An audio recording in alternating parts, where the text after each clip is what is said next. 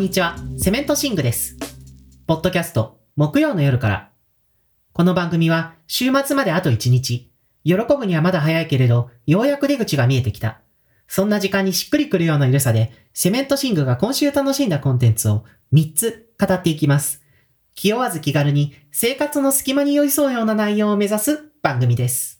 はい、えー、第16回始まりました。皆さん今週いかがお過ごしでしたでしょうか？あの、最近ですね、本当に暑くなってきたというか、あの、9月ももう終わって、10月なのになんか30度とか言われて、もう何を着ていけばいいんだろうと思います。もう最近はですね、あの、夜寝て、あの、朝暑くて起きてしまうみたいなことが多発しておりまして、何を着て寝ればいいのかもわからないし、何を着て外に出ていけばいいのかもわからないし、もうね、毎日ね、迷っていますね。えー、そして今週はですね、あの、お便りがなかったので、あの、近況報告なんですけれども、僕最近ですね、すごくね、マクドナルドのモバイルオーダーにハマっています。これはですね、あの、店舗で並ばなくても、マクドナルドのアプリからドライブスルーとかですね、あの、テイクアウトとか、そういうものがね、オーダーできるっていうね、システムなんですけれども、これね、あの、普通に店内利用でも使えるんですね。あの、普通に店に入っていって、席に座って、席番号を入れて、モバイルオーダーすれば、席まで持ってきてくれるっていう。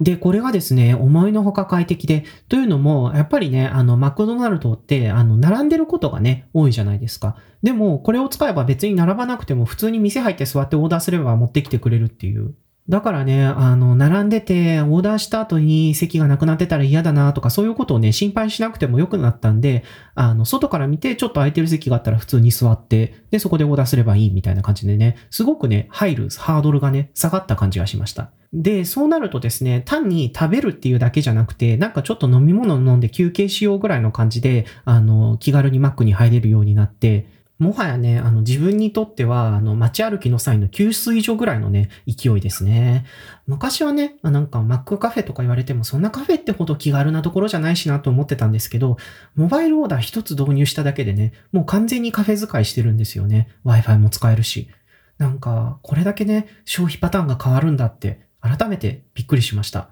マクドナルドなんて昔からあんまり変わらないものの代表かのように思ってたけど、あの、確実にね、いろんなところが変わっていて、日々生活っていうのもどんどん変わっていくものなんだなっていうね、なんか妙な考えがね、あったりしましたね。皆さんもね、ぜひぜひモバイルオーダー試してみてください。すごく楽で便利なので。それでは今日の一本目行こうと思います。秘密の森のその向こう、セリーヌ・シアマ。えこの作品はですね、フランスの監督、脚本家であるセリーヌ・シアマの最新作です。セリーヌ・シアマは世界的に非常に高い評価を受けている監督で、日本でもあの2019年の燃ゆる女の肖像は大変話題になりました。また、あのトム・ボーイですね、あの2011年の長編2作目、こちらもですね、この前公開されてましたね。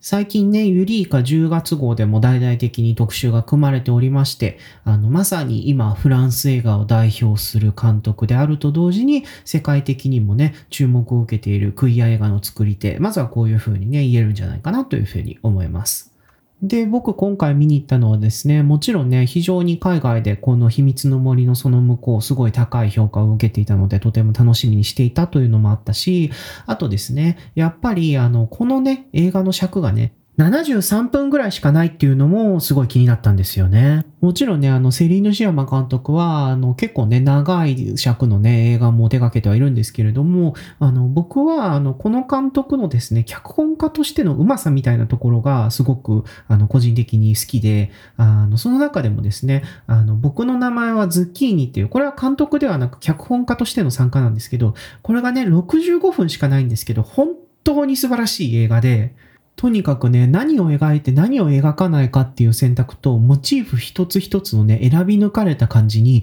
すごくね、強い印象を受けて、あの、この人はね、これだけ複雑な話をここまで削ることができるんだと思ってね、すごいびっくりした記憶があるんですよね。で、あの、さっきのね、言及したトム・ボーイ、こちらもね、あの、80分ちょっとぐらいしかないんですけれども、すごいね、表現したいことに対して効率的というか、ものすごくね、構造としてね、無駄がないなというふうに思わされた映画で。なのでですね、あの、僕は、あの、シアマ監督のね、そういう脚本家としての、あの、ギリギリまでね、構成要素を削っていく手腕、ここにね、強く惹かれるなというふうにね、今までいろいろ作品を見てきて思ったんですね。短い尺でこれだけのことができるんだっていうね、超絶技巧を見せられてるような感覚があってね。なので、この映画の尺が73分と聞いた時にですね、ああ、これ絶対面白いだろうなというふうにね、思ったんですよね。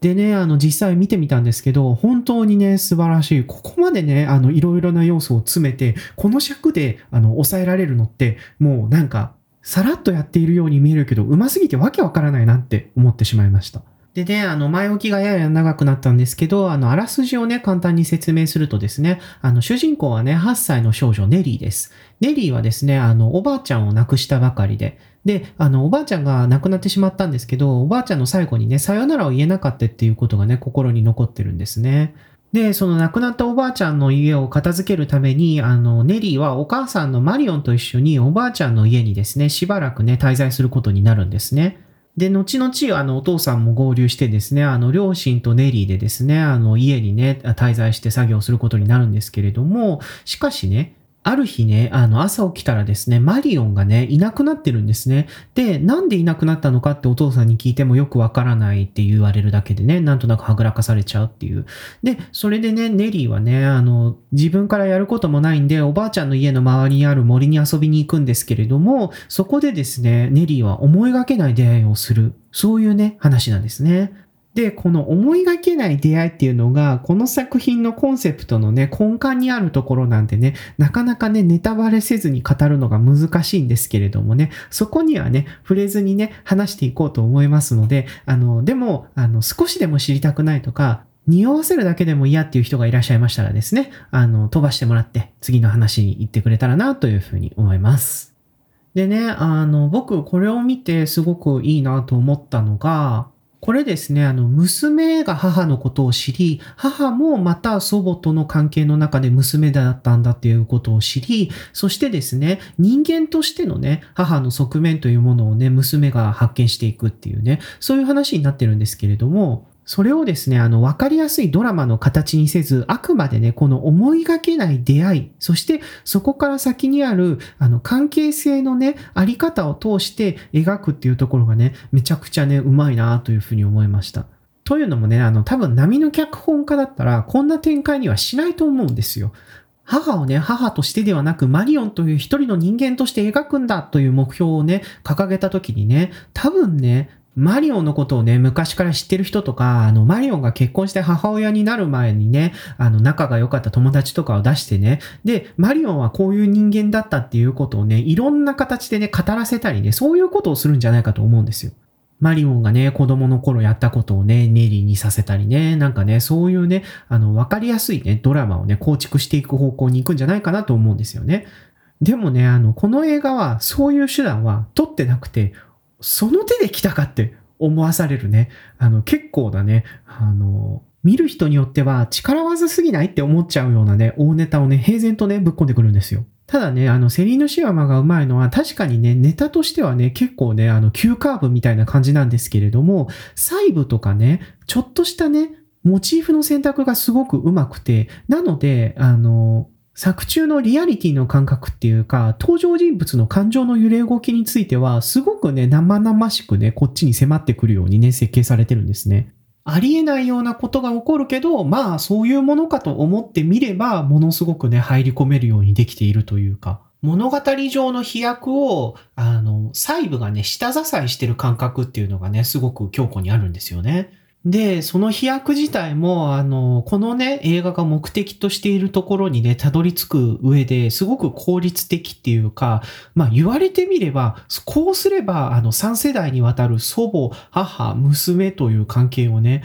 あの、最短で描けるなぁとね、納得せざるを得ないね、ものなんですよ。そのね、簡潔さというか、無駄なく切り詰められた感じが、やっぱりね、見ててすごく心地よくて、映画がね、あの、飛躍するときも別にね、なんか行々しく間を取ったりするわけではなく、ただカメラがスーッと動いていったら話がね、あの、思いがけない展開を見せ始めるっていうね、あの、このあたりにはね、ちょっとね、アニエス・ワルダとかね、あの、ジャック・リベットとかのね、大胆さを感じたというか、映画内ではこういうことになってるからこうなんだみたいな、あの、そのね、思い切りがね、すごくね、あの、ちょっとフランス映画をね、感じました。伏線のね、貼り方とかもね、伏線なんてこれぐらいあればいいのだぐらいのね、思い切りをしていて、もうね、確かにね、そうなんだなって思わされるっていうか、重要なのは登場人物の心情の方なんだから、そこにね、入っていけるだけの必要最低限のお膳立てがあればいいみたいなね、このね、あの、決断のね、的確さ、迷いのなさ、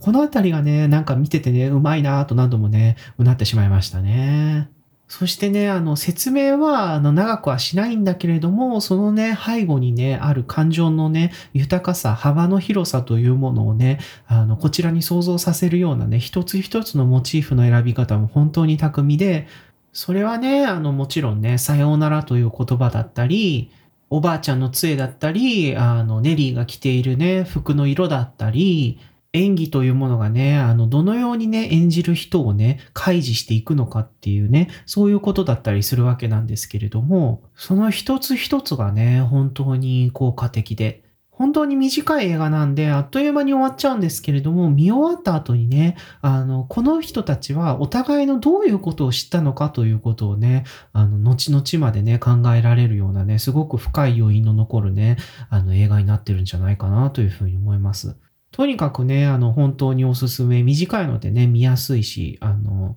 脚本としてもね、とても完成度が高いし、また見終わった後にもね、あの、いろんなシーンのね、豊かさについてね、思いを馳せることもできるしでね、本当にね、いい映画だと思います。なのでね、あの、皆さんね、あの、今公開中だと思いますんで、もし見れるようでしたら、ぜひぜひ見に行ってほしいなというふうにね、思います。それでは今週の2本目行こうと思います。アンナディレクターズカット版、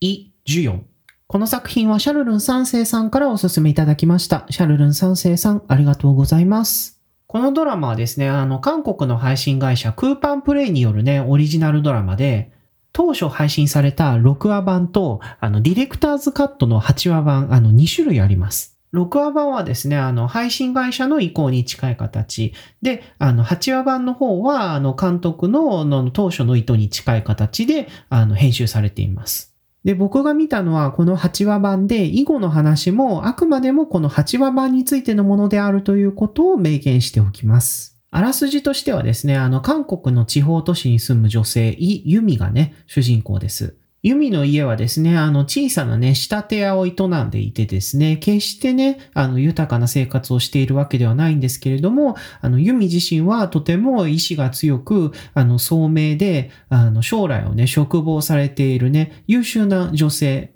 なんですね。ですが、あの、ユミはある出来事をきっかけにですね、あの、地道に勉強して、あの、いい大学に入って、そこから先に行くっていうね、ルートからね、外れていってしまうんですね。で、ユミはそういう噛み合わなくなった人生から抜け出るためにですね、嘘をつくことをね、選択するんですね。でね、この嘘っていうのがね、あの、最初はね、まあ、あの、小さい、まあ、小さいとはいえ結構な嘘なんですけど、から始まってですね、あの、それがね、どんどん大きくなっていって、とうとう、ユミはね、あの、人生をね、嘘でね、変えてしまうんですね。で、あの、その変わったね、人生をね、どうユミがね、乗りこなして生きていくのかっていうね、まあ、そういうお話なんですね。このドラマね、まず面白かったのは、あの、どんどんね、嘘をついてね、あの、偽りの人生を生きていく女性が主人公のドラマっていうとね、ある種のピカレスク的っていうかね、ダークヒーローみたいなね、ドラマをね、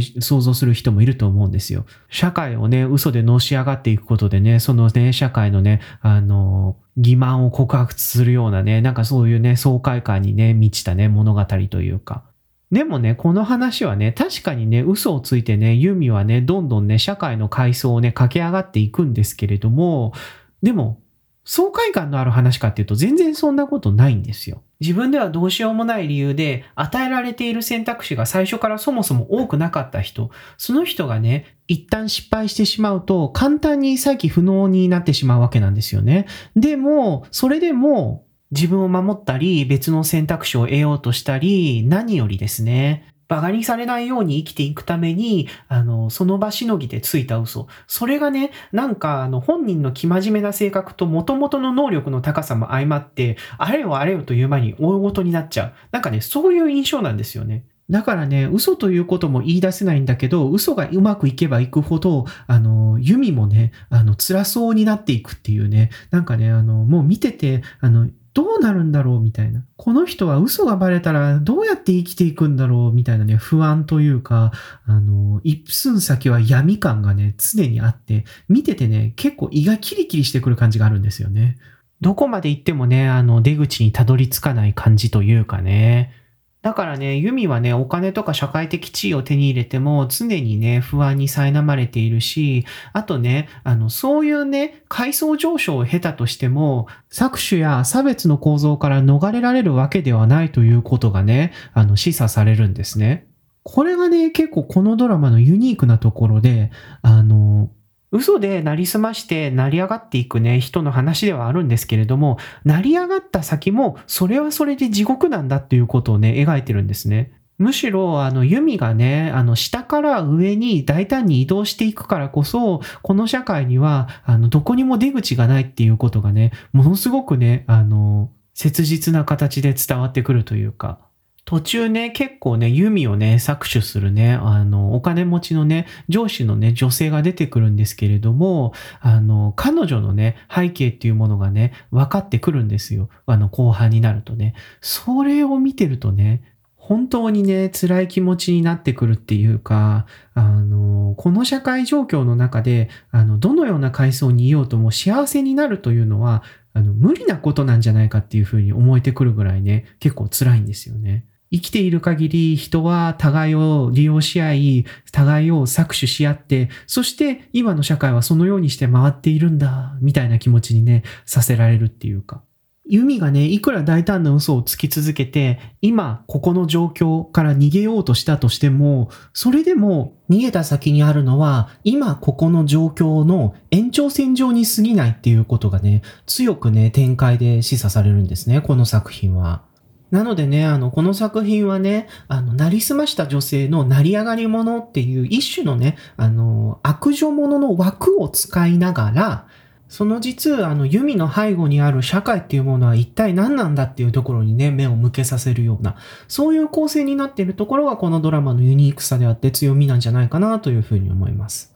そしてこういうあの資本主義とか学歴社会、そしてあの権力が加戦されていることへのシニカルな視点っていうのは、アメリカのね、あの、ジェネレーション X とか、そういうね、世代の作品にもね、あるとは思うんですけれども、この作品がですね、結構、あの、そことは違うなっていうのは、やっぱりあの、女性の存在に、あの、すごく焦点が当たっているというか、明確にフェミニズムの考え方をね、導入しているところなんですね。というのも、あの、このドラマでは、あの、もう出てくるね、男性たちは、あの、体制にね、過剰に順応しようとして、他の人たちにね、弱さを見せられない。そして、あの、自己開示をすることもできない。それをね、あの、一種の恥だと思っている。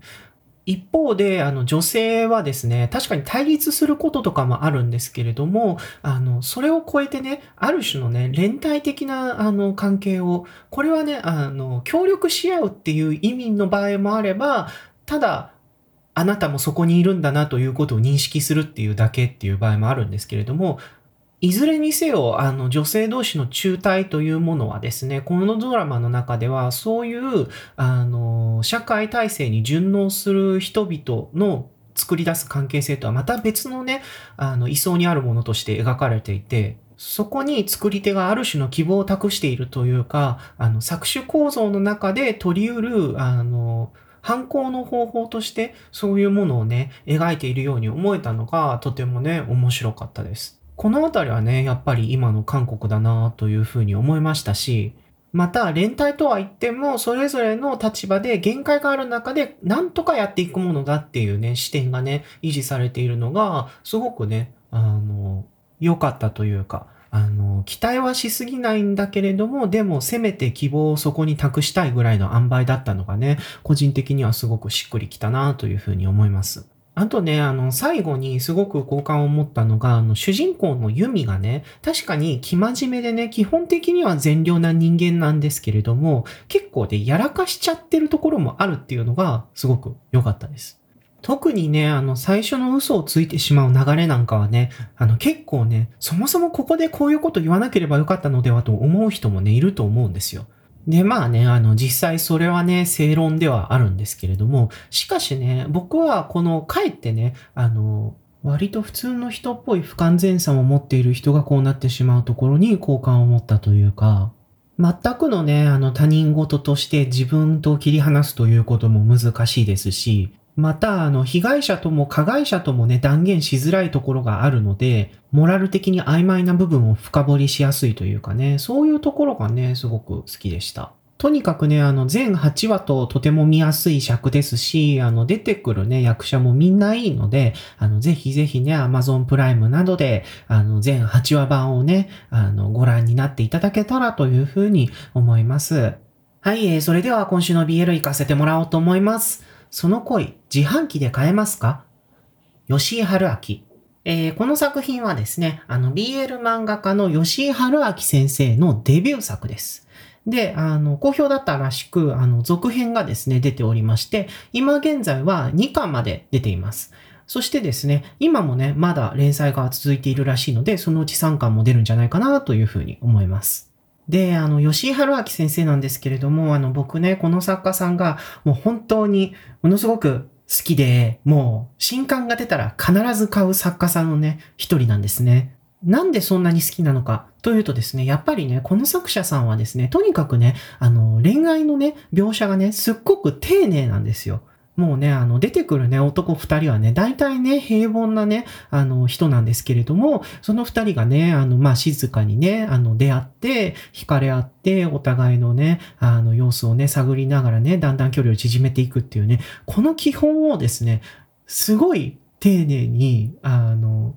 甘酸っぱくね、描いてくれるんですよ。そしてね、そんなね、あの、結構ね、純愛的なね、作風なんですけれども、出てくるのがね、あの、割とね、大人率が高い。あの、君と出会ってから僕はっていう作品は高校生が出てくるんですけれども、あの、それ以外はね、結構、アラサー、アラフォーのね、男性が出てくることが割に多くて、つまりね、そういうね、あの、大人たちがね、真面目に恋に悩んで、あの、ゆっくりとね、二人の心を通わせ合っていくっていうのをね、今時ね、珍しいぐらいね、しっかりとやってくれるんですよ。もうこれがね、本当に良くて。もうね、出てくるね、二人ともね、大人だから、あの、感情に任せて何かめちゃくちゃなことをするとかはないんですけれども、だからこそね、あの、恋にね、翻弄されてしまう様がとても可愛らしいというかね、もう読んでて本当に幸せな気持ちになるっていうか、毎回読んでて、こんなに高クオリティのものを次々と出し続けられるのって本当に素晴らしいし感謝しかないなって思ってしまうんですよね。でね、この、その恋自販機で買えますかなんですけれどもね、これはもうそんなね、吉井先生のデビュー作であると同時にね、あの、吉井先生の魅力がね、もうたっぷり詰まった。まさに、あの、何から読んだらいいっていう人にね、ここから読んでみようって進めたくなる。そういう本だなというふうに思います。お話としてはですね、ある会社に勤めている普通のサラリーマンの小祝くんと、その、あの、会社の自販機を補充に来ている自販機補充員のですね、山下くん。この二人のね、話です。で、お話としてはですね、あの、小岩くんは山下くんのことが、あの、こっそり好きなんですけれども、でもね、あの、なかなかね、恋愛経験とかがないんで、自分から声をかけることができないんですよ。でも、ある日、思い切って、あの、声をかけるんですけれども、そしたらね、なんか、あの、印象がね、良かったらしくてね、あの、トントン拍子でね、あの、山下くんとね、連絡先を交換してね、あの、一緒にね、いろいろ出かけるようになって、そしたらね、山下くんの方がね、小岩くんのことを好きだと言ってきてっていうね、そういう流れになるんですよ。でね、この漫画ね、もう冒頭の数ページから掴まれるんですけれども、あの、小岩井くんがですね、自販機の補充に来ていた山下くんにですね、お兄さん、あの、オレンジジュース飲みたいんで入れといてくださいよ、みたいなことを言うんですよ。で、山下くんは、ああ、オレンジジュースですか？じゃあ次から入れておきます、みたいな感じで、まあ、その場ではね、会話はさらっと流されるんですね。でも、小岩井くんは、あの、山下くんがね、いなくなってから、ああ、声震えなくてよかった。間近で見てもめちゃくちゃかっこよかったなって、あの、自分のね、大それた行為を反芻しながら、あの、顔を真っ赤にするんですよ。もうその時点でもう何なんだこの可愛い二人ってなるっていうか、もうね、あの、大人なのになんか初恋なのかなって思っちゃうようなね、初々しさがね、あるんですよ。そしてね、あの、帯もね、あの、大人同士なのにまるで初恋って書いてるんですけど、本当にそうだなっていうか、なんか、学生とかだったらこういう流れもね、結構あると思うんですけれども、アラサーの男性二人で、で、二人ともね、結構地に足のついたね、普通の仕事をしているっていうのでね、で、やってくるっていうのがね、これはなんかちょっと発明だなって初めて読んだ時にね、思ったんですよね。男性二人が恋をするということをね、かなりね、リアル寄りの世界観で描こうとしているっていうか、それをね、また感じるのがこの吉井先生の絵柄でね、出てくる男性のね、体格の描き方っていうのが、ああ、なんか成人男性なんだなと思えるぐらいのね、がっちりした感じがあって、ちょっとだけね、あの、リアリズム路線の青年漫画みたいな雰囲気もね、あったりするんですよ。でもそういう絵柄で、あの、描かれるキャラクターっていうのが、普通に、あの、男同士で恋愛をするっていうあたりがね、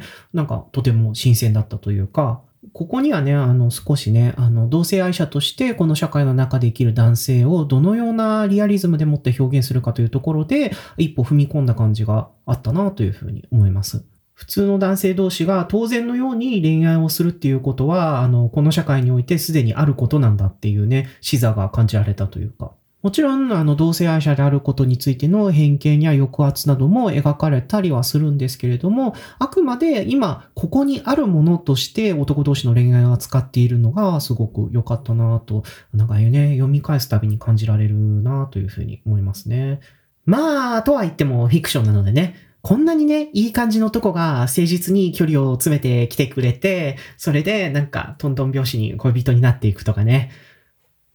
あるかなって思ったりするんですけれども、まあ、あるところにはあるよね、ということで落としておきたいなというふうに思います。もうね、本当にね、今時珍しいくらいね、王道の恋愛もので、すごく可愛らしくて、読んでてとにかく幸せな気分になれる本なのでね、ぜひぜひ皆さん読んでみてください。そしてこの本がね、面白かったらね、続刊も買っていただいて、そして吉井春明先生のね、今出てる長編、全部読んでください。本当に、どれも面白い。外れがないんで、本当に外れがないんですよ。すごくどれもね、面白い作家なんです。なのでぜひぜひ皆さん読んでみてください。はい、えー、第16回聞いてくださってありがとうございました。えー、次回のお便りは引き続き普通歌ということにさせていただきます。締め切りの方はですね、あの、いつも通り、あの、来週の水曜日までとさせていただきます。それでは皆さん、あと1日頑張ってください。セメントシングでした。